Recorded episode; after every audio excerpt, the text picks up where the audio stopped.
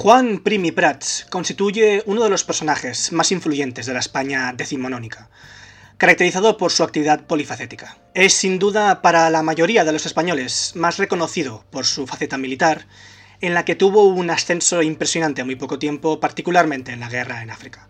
Existe por otro lado el prim conspirador, que llegó a pronunciarse hasta en ocho ocasiones, entre 1864 y 1868, más que ningún otro militar español en el siglo XIX.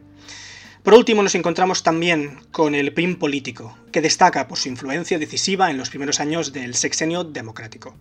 Es precisamente esta última faceta del general la que vamos a tratar en el podcast de hoy. Soy Alex Gámez y esto es La Cuarta Conversación.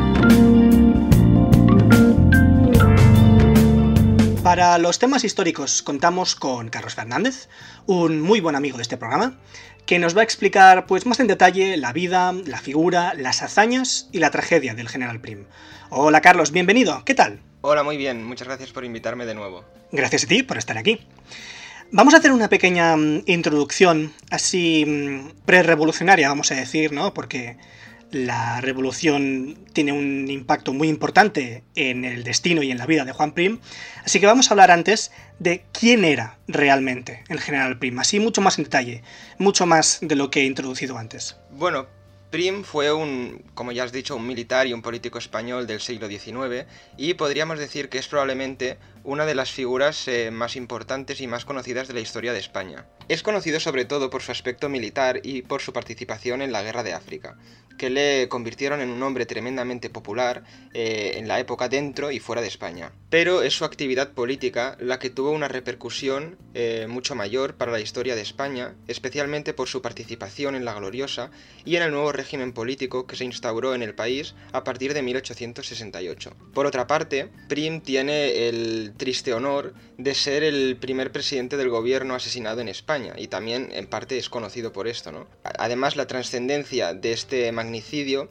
es mucho mayor que el resto porque la muerte de Prim eh, se produce en un momento de cambio político y Prim es una figura clave de este cambio. Por lo tanto, su muerte tiene una repercusión directa en la vida política del país. Del resto de los grandes magnicidios que, encontramos posteriormente en la historia de España, eh, no se podría decir que influyen de la misma manera. Por ejemplo, el asesinato de Cánovas del Castillo se produce en un momento en que pues Cánovas ya ha instaurado el régimen de la, restauración y se encuentra al final de su vida política. ¿no? Sí que es cierto que, por ejemplo, el asesinato de Carrero Blanco en el 73 podría, bueno, influyó más o menos, pero no tanto como el de Prim. Eh, no podría, en, los otros casos no podríamos decir que con la muerte de un hombre se mata un régimen, como sí que podemos decir en el caso de Prim. Entonces, hablemos un poco de su exilio, porque estuvo por toda Europa pues unos cuantos años. Y la pregunta que se me ocurre porque cuando lo estuve leyendo, cuando estuve leyendo tu artículo, hubo una cosa que me llamó un poco la atención, porque estuvo en Inglaterra, en, el exilio, y podríamos decir que su, que su, justamente su estancia en Inglaterra, en el Reino Unido, influyó en su decisión de querer tomar ese modelo para España que él quería, ¿no? Un modelo un poco más eh, de una monarquía parlamentaria, ¿no? Con valores liberales, vamos a decir, ¿no? si, eso tuvo algún tipo de, influencia en su decisión. Bueno, sí que es cierto que Prim estuvo exiliado en Inglaterra y cuando se inicia la, Gloriosa, en septiembre del 68, él parte de, de, Londres, donde estaba exiliado. Pero esos son solo los últimos meses del exilio, en realidad donde él había estado más tiempo era en Francia. Y además no solo en estos dos eh, lugares, en realidad podríamos decir que para la para la época, Prim era un hombre bastante viajado, tanto por razones personales como en el desempeño de, cargos oficiales. Había recorrido gran parte de Europa, eh, incluso Estados Unidos y México. Eh, y sin duda todos estos viajes eh, le dieron la oportunidad de conocer nuevas culturas, eh, sistemas políticos y militares diferentes y le influyeron a él personalmente. Pero hay que tener en cuenta que antes de verse obligado a exiliarse ya tenía definida su posición política y sus deseos de cambio y de regeneración para España. Creo que hay un tema importante que creo que hay que mencionar, o más bien habría que dar un poco más de contexto, que es sobre por qué se hace la revolución. Bueno, la revolución principalmente se hace porque hay un grupo de mm, políticos eh, descontentos, principalmente los progresistas, eh, liderados por Prim, que querían regenerar el país y eh, acercarlo a la Europa moderna que ellos conocían. Lo que pasa es que Isabel II les había apartado del poder y vieron en la conspiración la única manera de lograr sus objetivos. Esto les llevó, como en el caso de Prim, al exilio y desde allí siguieron conspirando para eh, conseguir derrocar finalmente a Isabel II. Pero ¿por qué era tan malo el reinado de Isabel II? ¿Realmente era merecedor de un derrocamiento? Bueno, lo que encontramos en los últimos años del reinado de Isabel II es una gran crisis política, sobre todo en, a partir de 1863 con la caída del gobierno de O'Donnell, y también lo que hay es un intervencionismo de la reina en la política, ¿no? Y esto genera malestar social que a partir de 1866 se ve agravado sobre todo por una eh, importante crisis eh, financiera en relación con los ferrocarriles, que es la primera gran crisis del capitalismo español. Entonces, pues todos estos problemas sumados, pues eh, aumentan el descontento, pues llevan a partidos políticos que buscan el cambio a actuar. Hubo una frase de tu artículo que me llamó la atención, que me hizo gracia de hecho, que era, cada vez que hay un gobierno liberal, entre comillas, los motines han estado al orden del día. ¿Por qué había tantos problemas de orden público? Bueno, esta frase en realidad es eh, una frase dicha por el propio Prim en su primer discurso como presidente ante las Cortes, y es que sí que es cierto que los problemas de orden público fueron una constante en los dos años que Prim ejerció como presidente del gobierno. Eh, hay que tener en cuenta que esto se produce en el contexto propio de una revolución y la transición eh, del poder pues genera conflictividad social, malestar urbano y pues todo esto eh, se traduce en descontrol y inestabilidad. Pero por otra parte, hay que mencionar que cuando se inicia la revolución con el pronunciamiento de Cádiz, eh, es precisamente en esta ciudad donde está el núcleo y donde están los líderes de la revolución. Y cuando esta se va extendiendo por toda, por toda España, sobre todo en las ciudades más importantes, surgen juntas revolucionarias, que podríamos decir que es el componente popular de la revolución del, 68. Y estas juntas eh, revolucionarias toman el poder. Pero como se quería evitar una dualidad de poder, una de las primeras decisiones por parte del gobierno provisional es cortar rápidamente desde arriba estas juntas. Sin embargo, eh, algunas se resisten a disolverse y eh, siguen actuando clandestinamente, sobre todo aquellas que tenían una mayor influencia republicana, como por ejemplo el caso de la Junta de Barcelona. Y a medida que va avanzando la revolución y se va consolidando eh, el sistema monárquico, pues eh, se muestran más activas y empiezan a motinarse, sobre todo las de Andalucía, en el 69. Hay un tema que me gusta mucho y es que la Revolución de Septiembre parece, realmente parece algo como inaudito. Y es que, mm, a diferencia de otras famosas revoluciones como la francesa o como la rusa, es que esta duró muy poco, porque en dos semanas la reina ya había abandonado España. ¿Cómo sucedió aquello? Sí, en realidad fue algo muy rápido. Eh, en ese momento la corte se encontraba eh, veraneando en San Sebastián y eh, sí que es cierto que la reina podría haber hecho algunas, aplicado algunas reformas o mejoras que, que hubieran podido frenar la revolución, pero desde el primer momento se propuso aplastar la sublevación militarmente. Pero lo que pasa es que los principales jefes militares formaban parte del, del bando sublevado. Al final, la apuesta del gobierno fue organizar un ejército para enviar al sur y que pudiera enfrentarse a los revolucionarios. Por su parte, Serrano, desde Sevilla, organiza eh, también otro ejército y ambos se encuentran en el puente de, Alcolea. Y ahí es donde se produce la principal y la única batalla de la revolución que acaban eh, ganando los eh, sublevados. Y con la derrota gubernamental, Madrid queda libre y al día siguiente la reina abandona el país pasando la frontera francesa. Y ahora que tenemos a Isabel derrocada y ha triunfado la revolución, ¿cuáles fueron los siguientes pasos? Bueno, el primer paso es eh, la formación del gobierno provisional que se encarga al general Serrano y tiene la misión principal de convocar unas elecciones eh, constitutivas que se producen en enero del 69 y eh, triunfan principalmente los partidos monárquicos, la coalición gubernamental, la que formaba el gobierno provisional, que estaba formada por la Unión Liberal de Serrano y los progresistas de Prim. Y el siguiente paso es elaborar eh, una constitución que acaba siendo promulgada en verano de 1869 que establecía la continuidad del régimen monárquico constitucional en España. Lo que ocurre es que no había rey y entonces había que buscarlo. Y en esta tarea Prim se involucró personalmente. ¿Qué candidatos había para nuevo rey de España? ¿Qué dinastías podrían haber reinado? Aparte de las que luego lo hicieron, claramente. ¿eh? O sea, me refiero más, más allá de, la de Saboya, porque luego, al final, fin de cuentas, esta historia no tiene spoilers, ya sabemos lo que pasó. Es decir, aparte de la dinastía de Saboya, ¿qué otras podrían haber reinado en España? Bueno, candidatos para rey de España hubo muchísimos, pero con posibilidades, o los que principalmente se contemplan, son tres, que son el duque de Montpensier, Fernando de Coburgo y Leopoldo de Hohenzollern.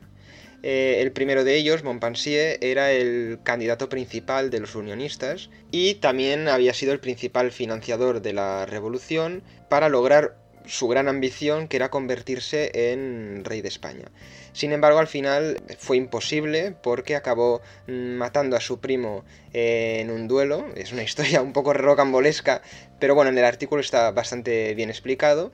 Y además también se tenía la oposición del emperador francés, Napoleón III, y del propio Prim. Por otro lado, Fernando de Coburgo eh, era el principal candidato de los progresistas y del propio Prim, y este era el ex rey de Portugal, pero cuando se le ofreció eh, la corona española, al final acabó rechazándola, temiendo que se tratara de un intento de anexionar su país. Además, la opinión pública en Portugal no recibió bien la noticia y al final por diversas presiones se vio obligado a, rechazar la corona. Y por último también se le ofreció a Leopoldo de Hohenzollern, que era un príncipe alemán, y este podríamos decir que es eh, el que más lejos llegó porque llegó a aceptar el trono. Sin embargo, cuando se conoció o se dio a conocer la noticia, estalló una crisis diplomática entre Francia y Prusia que acabó llevando a la guerra y entonces al final pues se vio obligado a rechazar la corona. Y entonces es cuando entra en escena eh, Amadeo de Saboya. Y hay una cosa que la verdad es que me fascina bastante, porque con tantos príncipes y con tantas familias reales repartidas por toda Europa, ¿cómo es que no se peleaban entre ellos por una corona tan importante como, bueno, como era la española? Porque que el trono español de pronto estuviera vacante era un premio demasiado jugoso como para ser ignorado. ¿Por qué fue tan difícil encontrar un buen candidato para el trono español?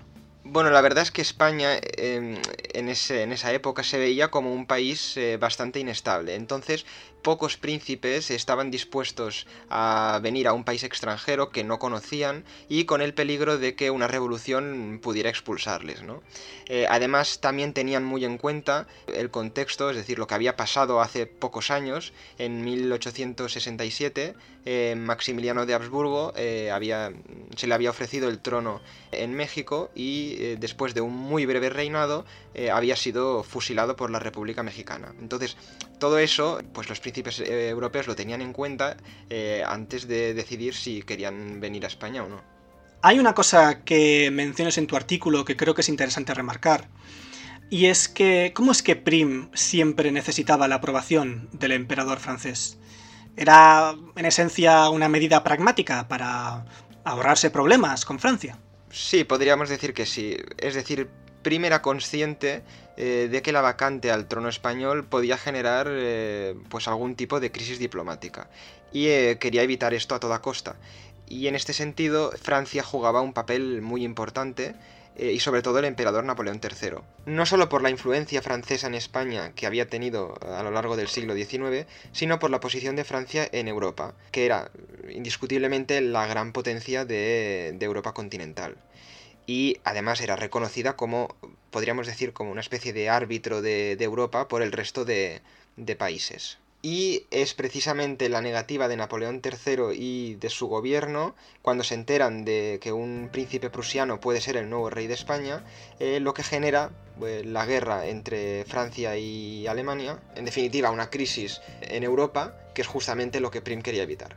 Y luego me surge una pregunta que la verdad es que para mí es una pregunta, no sé, que me, que me carcomía por dentro.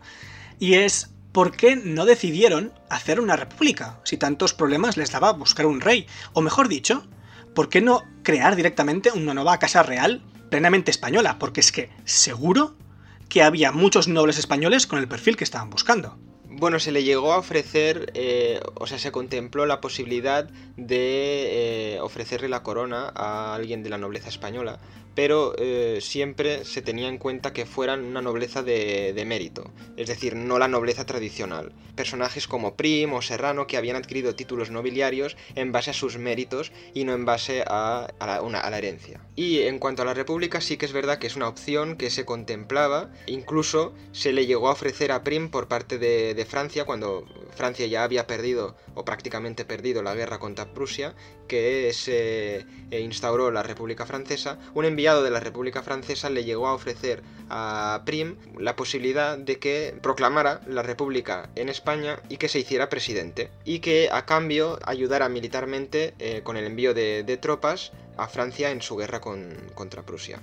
Pero Prim se oponía radicalmente a esta opción, él decía que no habría nunca una república en España mientras él viviera, porque básicamente consideraba que no existía una base sólida y que no había suficientes apoyos para eh, proclamar la República. Al final se debía al resultado electoral de 1869 y en esas, en esas elecciones el resultado había sido una amplia mayoría de los partidos monárquicos, con lo cual en principio no había ninguna razón por hacer una república.